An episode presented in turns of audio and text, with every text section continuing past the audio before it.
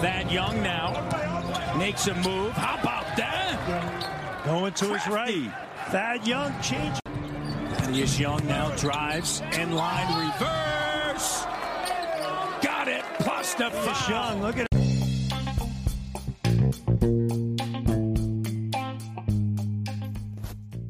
Masai Ujiri's decision to hold off trading one-to-way Goran Dragic right until the deadline proves once again why it is he who is the most valuable piece of this Raptors franchise.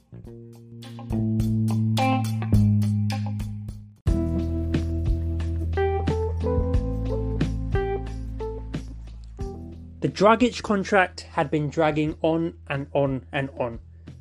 Some fans and analysts suggested that Masai should just bite the bullet and agree a buyout with Dragic. However, he held on and held on, and right at the deadline, Toronto traded Goran Dragic and a lottery protected first round pick to the San Antonio Spurs.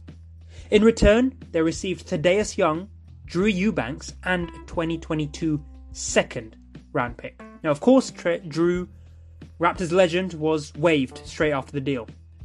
And essentially, the deal means that the Raptors traded Dragic and, say, the 21st pick. This is the way that it's protected. For Thaddeus Young, and perhaps what's likely to be anywhere from the 31st to the 33rd pick. So, right, so essentially, Dragic and dropping down 10 places in next year's draft for Thaddeus Young. What a move from Masai Ujiri. The Dragic contract, of course, was just going on and on. His last appearance for the Raptors was against the Detroit Pistons back in November 2021. After that, he left the team for personal reasons, but it was also understood by sources to be a mutual agreement for the Raptors so they could develop younger guards like Delano Banton and apparently not Malachi Flynn. Anyway, that's a separate subject. But essentially, he was creating a bit of a stink around the place. He didn't have the best start to his Raptors career, of course, saying he had higher ambitions than to play for a team like Toronto, in its current state at least. And, you know, he was working out in Miami pretty much for the majority of the season. He's now just signed with the Brooklyn Nets, who, of course, are behind the Raptors in the current Eastern standings. How's that for ambition, Mr. Dragic?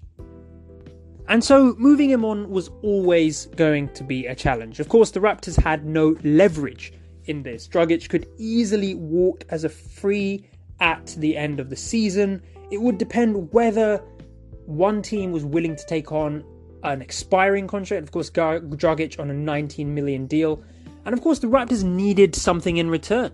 It looked for a instance that maybe they would have to say get rid of a first round pick, um, you know, in as well as Dragic, in return for some nominal fee. But instead, the fact is, Masai Ujiri managed to get a serviceable player, which is really, really important.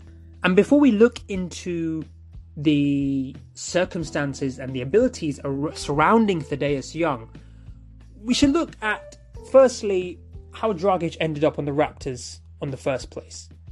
So, of course, Kyle Lowry could have simply walked at the end of last year when his contract was up. Instead, he agreed to hold out into a sign and trade deal. In return, of course, the Raptors got Precious Achiuwa, who's developing nicely as a young big, and unfortunately Goran Dragic. Now, it was thought maybe with Fred VanVleet now the main man, Dragic could provide some vet presence, could provide some useful backup minutes, and you know, we've seen Fred regularly playing 40 plus minutes. However, it didn't really work out. His first few games, uh, he was okay, never really got into double digits. Uh, you could see he was a decent playmaker, but as we said before, his heart wasn't really in Toronto, and he wasn't really part of Nick Nurse's project and the way he wants to play. And it's equally important to note that when you realise what a feat this was for the Raptors front office. To get Thaddeus Young, a man who has been stuffing the stat sheet throughout the last few years, is, is truly remarkable. And I think it sets the Raptors up brilliantly going into the second half of the season.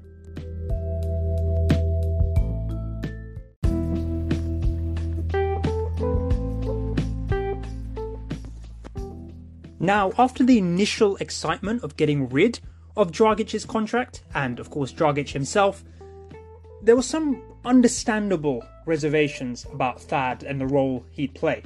You know, he's 33 years old, doesn't exactly fit into the young philosophy, the young core of this team. Uh, he's on a fairly sizable contract, 12 million, and he wasn't exactly ripping it up on the Spurs this year, despite a last few good seasons. But, and sorry, I should add to that, he kind of fitted into the Raptors' meme team of uh, six seven to six nine forwards, and you're sort of like, if we could get someone for Dragic, can we get someone who uh, can maybe hold their own in the post? of course, Thad, you know, probably can do that, and we'll, we'll see more visibility and discuss more of his ability throughout this episode. But it didn't look like something that the Raptors could actually use going forward. You know, you're not traded Dragic to the deadline, you're not going to then flip Thad for someone else. But when you actually delve into the abilities of Thaddeus Young, you can see exactly why Masai wanted it. You know, this wasn't necessarily a trade just to get rid of Dragic. This was a trade to get this veteran presence of Thaddeus Young in. Of course, those of you who played fantasy basketball in recent past will have noticed that Thaddeus Young was, for a period, the guy to pick up off the waiver wire. He was absolutely stuffing the stat sheet when he was in at the Chicago Bulls, and he was went from one of the best sixth men to actually starting. You know, you look at the 2019 to 20 season and the 2020 to 2021 season, he was averaging around 12 points a game. He was shooting extremely well, 56% from the field. He was grabbing over six boards a game, and he was also diming a little bit. And of course, you can't underestimate his steal ability. Overall, his length and his scoring ability, just two things that naturally endear him to this sort of Nick Nurse side. Simply put, Thaddeus Young can do a bit of everything. He might not be that pure scorer or, you know, glass cleaner that fans have been crying out for, but he can absolutely defend pretty much from 2 till 5. He can score in a variety of ways.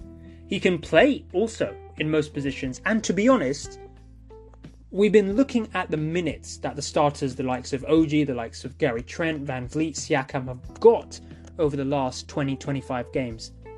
This is someone who can easily slot in and is a minute eater at the same time. And of course, in turn, you know, if you're not too negative on the floor, you improve the bench unit. That means the starters play less, they stay healthier, they're more ready for a potential playoff run. And it's something that necessarily, I mean, I know Svi and Yuta have struggled in recent times that the Raptors haven't had. Now, I think Sean Woodley, and shout out Raptors HQ for this, probably put it best. This deal does not change the Raptors' ceiling, but it makes it a lot more likely that they get to their ceiling without burning out. And I think his performance against the Minnesota Timberwolves, of course, the Raptors going into the break uh, with another dub, the performance against Minnesota showed off what he can do. Plays 20 minutes, takes pressure off the wings, takes pressure off OG and Siakam. Scores 5 of 9, which is pretty much his career average in terms of shooting percentage. One steal, one block, one assist, five rebounds. You know, that's that's what you're getting from. Oh, and of course he missed a three. That's one part of his game which unfortunately will probably never develop, despite uh, however long he spends on the Raptors. But it's something that you know, in the circumstances, we can probably do without. And moreover, the fact that he was thrown in quite quickly, and I think he only missed one or two games after he was traded, thrown into that Nick Nurse system shows not only the trust that the management team have in him, but also his innate ability to fit in and his versatility to adapt to various defensive schemes. And of course, we know this season that Nick Nurse's schemes are far from orthodox. And I'm sorry, we know this throughout Nick Nurse's career. So for him to slot in and slot in pretty well, even in the loss to the Pelicans, which was his Raptors debut, that says a lot about it. So while the initial reaction to the deal was whelming, shall we say, this trade could well well, it's not going to put the Raptors over the top, but it is both a floor raiser in terms of the bench and a ceiling maintainer. And I think it's a very moves like this are extremely underrated, but moves like this are like why people like Masai get paid the big bucks. This has been balling in the six. We're gonna look forward, of course, to the Thad Young sixth man of the year campaign going on. Of course, Scottie Barnes' rookie of the year campaign um, may have ended with that All Star performance, but that's neither here nor there. But we'll see you after the All Star break uh, as the Raptors go into the second half of the season looking sublime.